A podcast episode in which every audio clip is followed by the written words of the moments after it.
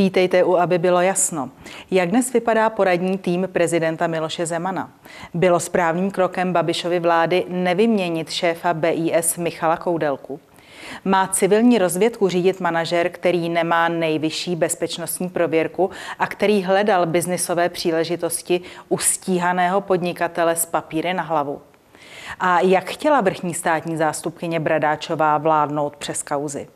Pozvání do studia přijala zkušená politička a právnička, bývalá nejvyšší státní zástupkyně, bývalá poslankyně za ČSSD, ministrině spravedlnosti ve vládách Jiřího Rusnoka a později Andreje Babiše a poradkyně prezidenta republiky paní Marie Benešová. Dobrý den. Dobrý den.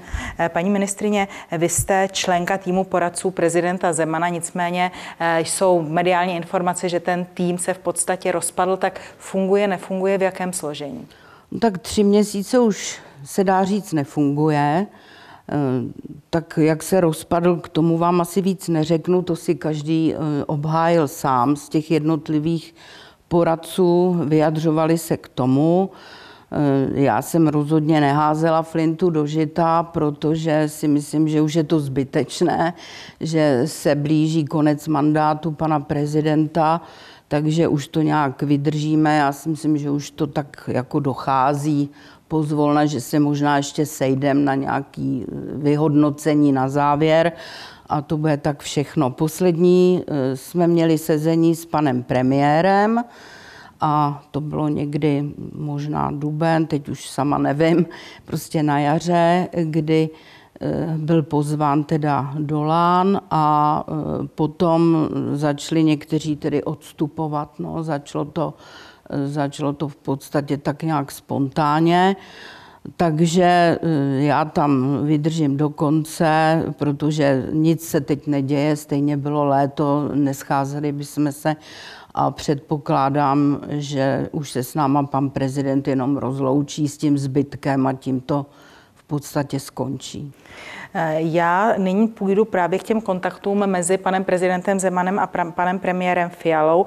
Prezident Zeman před časem pochválil práci premiéra Fialy a také pochválil ministry spravedlnosti a obrany Pavla Blaška a Janu Černochovou z ODS. Naopak hnutí stan označil za hnutí skandálů. Souhlasíte s takovým hodnocením? Tak já bych to asi takhle přímo neřekla, to je mm, názor pana prezidenta. E, já to pozoruju, ono to dostává stálý vývoj, takže e, tak jako mám-li hodnotit práci třeba ministra spravedlnosti, tak on ze začátku navázal na to, co jsme dělali, pokračoval e, v podstatě v krocení těch exekucí. Teď jsem se všimla, že dali nový tedy návrh a to je eh, v podstatě milostivé léto dvě. Stejně ho zpracovává vždycky to ministerstvo, ty poslanci se s tím většinou jenom pochlubí, že to byl poslanecký návrh, ale aby obstál odborně, tak musí projít takovou kolaudací ministerstva spravedlnosti, legislativy, takže eh, předpokládám, že to měli na stole. Eh, to se osvědčilo celkem, eh, takže tam navázal dobře pan ministr.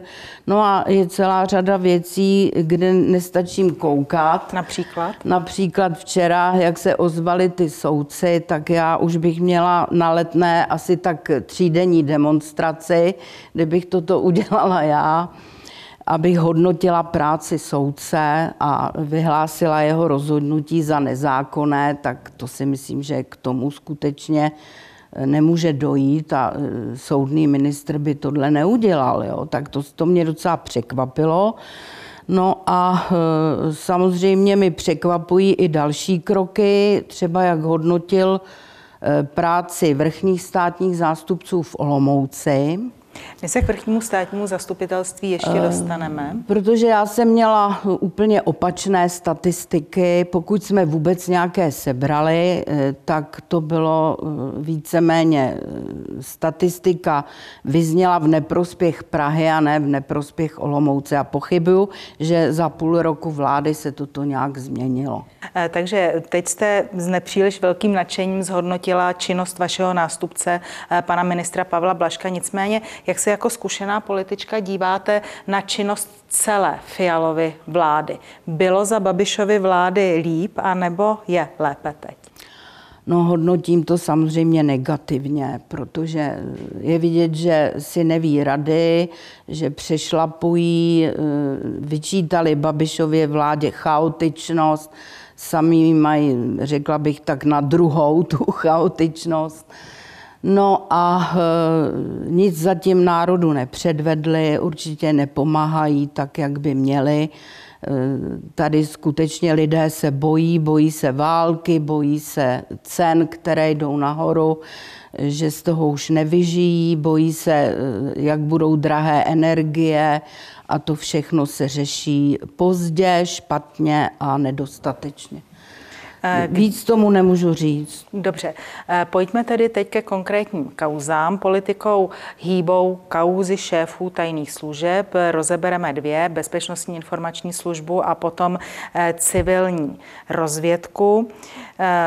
Šéf BIS Michal Koudelka se nedávno ohradil na webových stránkách proti údajné dezinterpretaci svého rozhovoru o problematice dezinformací a vlivu na společnost a vydal nebo zveřejnil takový odstavec, eh, ve kterém chválí vládu.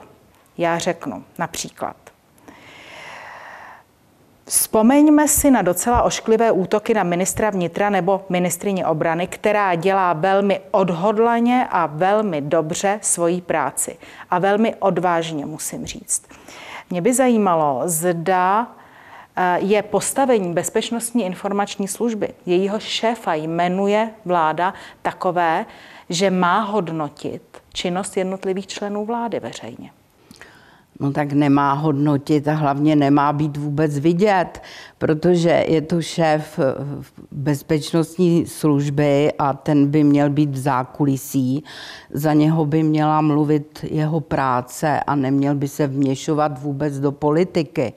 Ale pan Koudelka bohužel toto dělá, on rád vystupuje, rád se prezentuje a e, jako tohle to samozřejmě vadí. No. Ano, ale lze pak tuto službu opravdu považovat za apolitickou, protože ta bezpečnostní informační služba to má na svých stránkách, že je apolitická, tak je nebo není, když se podíváme na ty výroky od jejího šéfa v médiích? Tak e, pro mě není apolitický.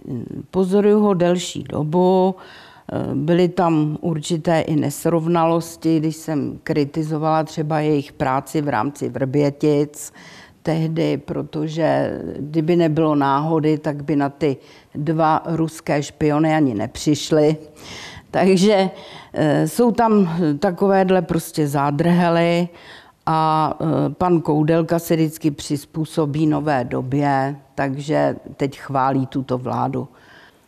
Víte, pan Koudelka také řekl, že pokud někdo šíří, že Petr Fiala na Ukrajině nebyl, tak je to lež a ne názor či kritika. Mě by zajímalo, když byl nemocný pan prezident a bývalá ministrině paní Jamila Stehlíková eh, říkala novinách, že v Lánech je jen fyzická schránka prezidenta. Mozek už odešel.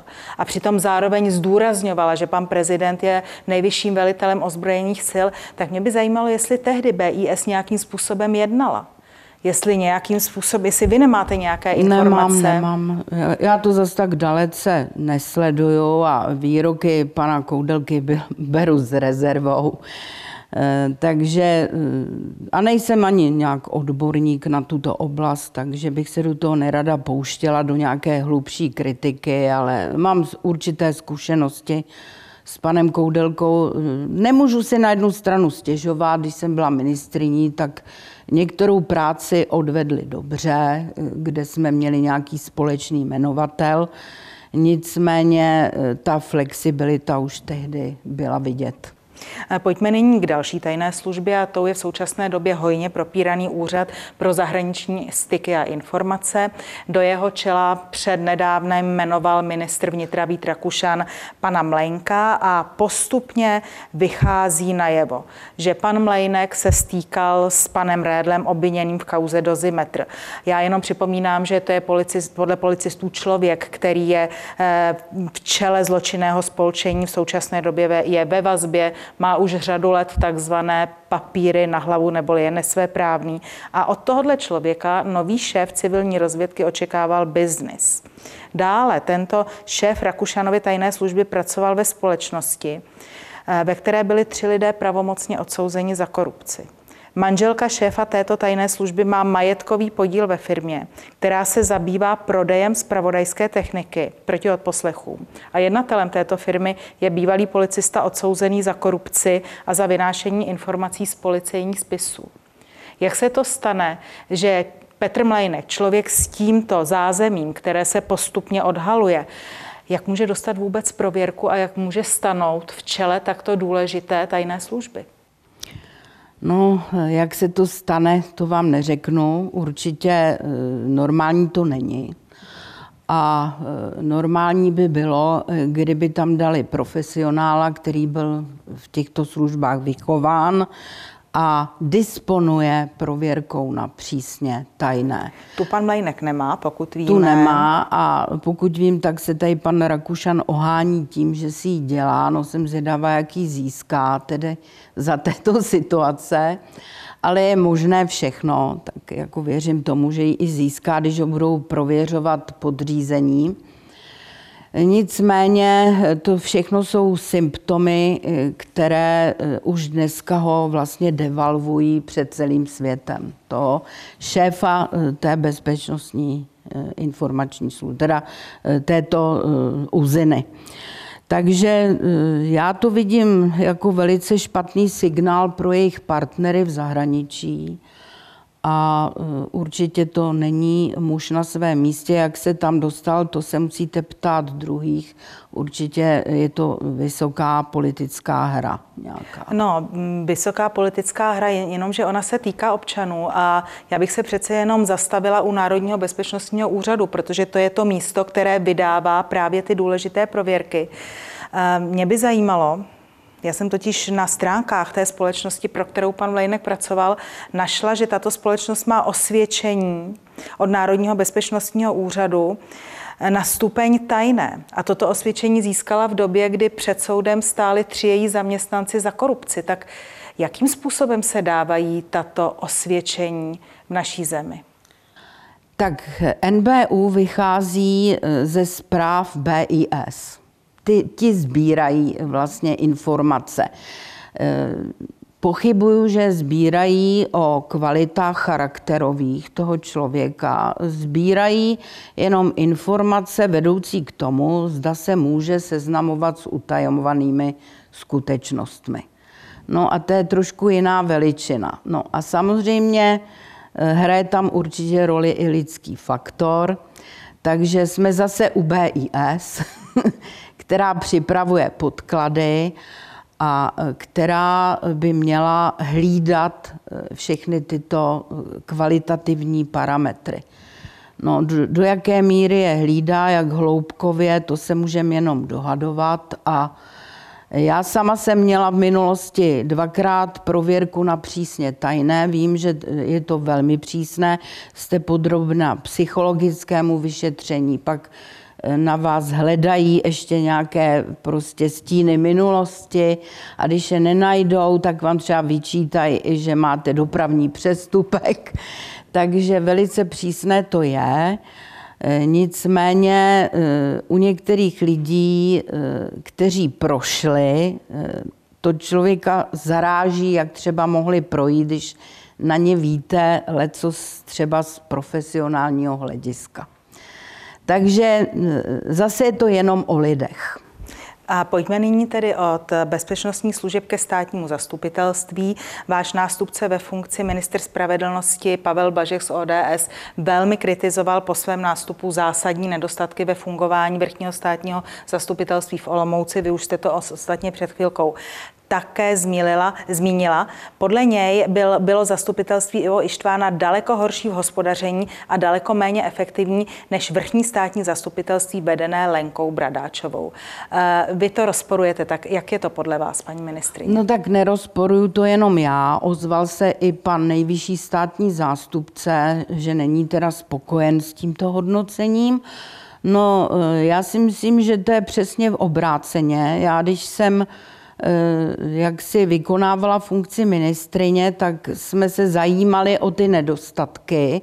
Já jsem dokonce prosazovala, že by se měla udělat jakási hloubková analýza efektivity eh, vůbec práce těch vrchních státních zastupitelství, zejména odborů závažné hospodářské kriminality, protože začalo Eh, vycházet najevo, že ty kauzy jsou hodně sprošťovány a ministerstvo platilo vysoké, skutečně vysoké a strmě stoupající náhrady škod. Tím jsem k nelibosti tehdejšího pana eh, nejvyššího Zemana argumentovala a všichni byli jaksi uražení, že jsem toto zmínila, ale ono to tak je.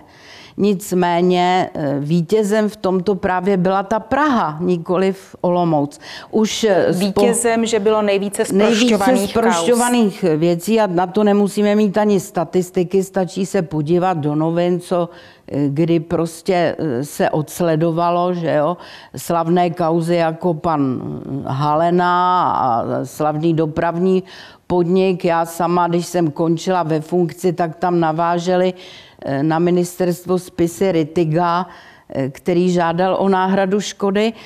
A eh, už samo o sobě tou velikostí Praha je větší, Olomouc menší, takže samozřejmě měli víc těch kaus, nicméně většina byla pražských.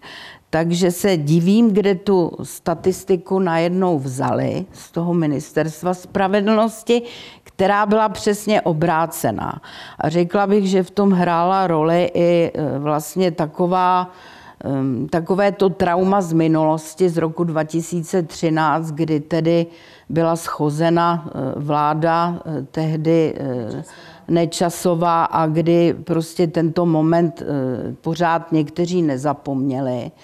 A jako já jako poslankyně jsem toho byla kolikrát i přítomna, kdy třeba pan Marek Benda eh, vysloveně eh, jako na tu Olomouc zanevřel a eh, skutečně řekl, tohle to jim neodpustíme, nezapomeneme a tak dále. Takže já si myslím, že tyhle dva momenty v tom byly. Navíc pan doktor Blažek uváděl eh, paní vrchní státní zástupkyni do funkce, no tak samozřejmě tady snaha jí pomoci, protože to je vlastně jeho kandidát tehdy. Ehm, paní ministrině, já jsem nahlédla do poslední výroční zprávy státního zastupitelství a z té vyplývá, že na úrovni okresních státních zastupitelství jsou, sproštěna, jsou sproštěny žaloby necelá 4% obžalovaných a právě na vrchních státních zastupitelstvích, která mají dozorovat obzvláště závažnou trestnou činnost, je to až skoro 9% zproštěných, takže je to v podstatě až více, více, než, více než dvojnásobek. Kdo v té soudní soustavě nebo vůbec v soustavě spravedlnosti může tuto situaci řešit? Je to právě minister spravedlnosti nebo je to poslanecká sněmovna? Tak eh, mělo by se to určitě řešit nějak i legislativně, protože doba, kdy se ty odbory zakládaly, to bylo vlastně eh, jaksi jestli jste pamětník a vy jste pamětník, tak eh, tehdy odezněla akce Čisté ruce, která byla neúspěšná a my jsme panu tehdejšímu premiérovi Zemanovi navrhovali, že nemůže toto politizovat a že by se to mělo převést do nějaké profesionální úrovně, boj s ekonomickou kriminalitou. A přišli jsme tehdy s těmi odbory jako nápadem, že tam by se to mělo eh, jak si soustředovat. Jenomže velká doba uplynula od té doby a ty odbory dneska už nemusí plnit tu funkci, protože už neopisují tu potřebu doby. Takže já jsem měla v úmyslu v případě že bych jako mohla pokračovat v nějakých eh, iniciativách, eh, udělat hloubkovou analýzu efektivity eh, těchto odborů, protože tam se můžeme jenom dohadovat, jestli je to 9%. Někdo nám dokonce říkal, že to je až 30%. A e, samozřejmě přesná statistika na to není, ale určitě to nejsou 4%. Ty 4%, kterými se oháněl pan bývalý nejvyšší státní zástupce, tady vytváří práce krajů a okresů ty mají ty 4%. Ano, já ale, jsem říkala, že to ano, mají ty tady okresy. je to mnohem víc a e, chtělo by to prostě analýzu hloubkovou, a chtělo by to se zamyslet nad tím, jestli dneska vůbec ta potřeba doby je taková, jakou mají náplň ty odbory. To znamená, dneska se třeba bojuje s kyberkriminalitou a s dalšími jevy, takže e, prostě to celé předělat a překopat. A e, to se zatím nestalo. Žádná taková analýza není na stole. E, já ještě zůstanu u toho státního zastupitelství. Vy jste se v nedávném rozhovoru pro seznam zprávy nechala slyšet, že váš nejlepší počin v kariéře, na který jste hrdá, bylo, že jste vzala zpátky nový zákon o státním zastupitelství, který dával státním, e, státním žalobcům v podstatě neomezené pravomoci.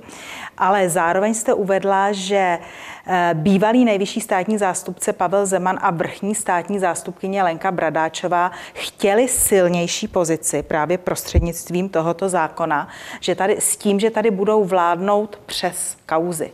Čím byste toto své tvrzení podložila? Jak jako chtěli vládnout přes kauzy. No tak vymysleli, ono to není o celém státním zastupitelství. Oni tehdy vymysleli zákon, kde eh, byl takový anomální eh, prvek v soustavě státního zastupitelství. Protože, jak jistě víte, státní zastupitelství pracuje v systému dozor a nad ním je dohled. A dál to nejde. A oni vymysleli takový speciál, který by byl úplně bez dohledu. Tak umíte si představit, jak by to asi dopadlo? Začalo by se to zneužívat, ale nebyla jsem jediná, kdo proti tomu vystoupil. Tehdy byli rozumní i ty poslanci. A když to přišlo do té poslanecké sněmovny, tak se nad tím docela pozastavovali. Jo.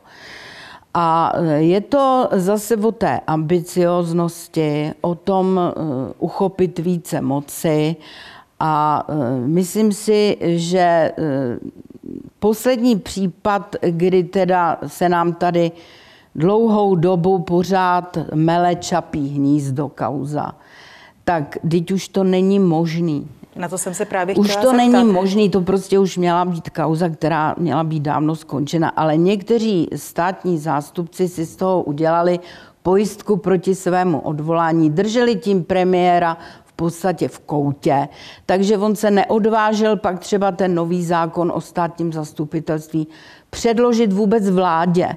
Takhle to bohužel bylo. A není možný, aby toto si dovolovali státní zástupci, kteří eh, dneska jsou pořád eh, součást moci výkonné. Eh, ano, paní ministrině, ale to, vy se netajíte s těmito svými názory, řeknete, není to možné, ale kdo to může změnit? No, musí se nad tím zamyslet ty politici, že to takhle nejde dál, protože i když to některým dneska vyhovuje, tak příště můžou být tou obětí. A nemůže tady trestní právo zasahovat do, prostě do našeho života takovým způsobem, že někoho úplně zneškodníte, znehybníte a někomu pomůžete. A to se děje. A to se bohužel podle mě děje. Já vám děkuji za rozhovor. Děkuji za přijetí a za pozvání.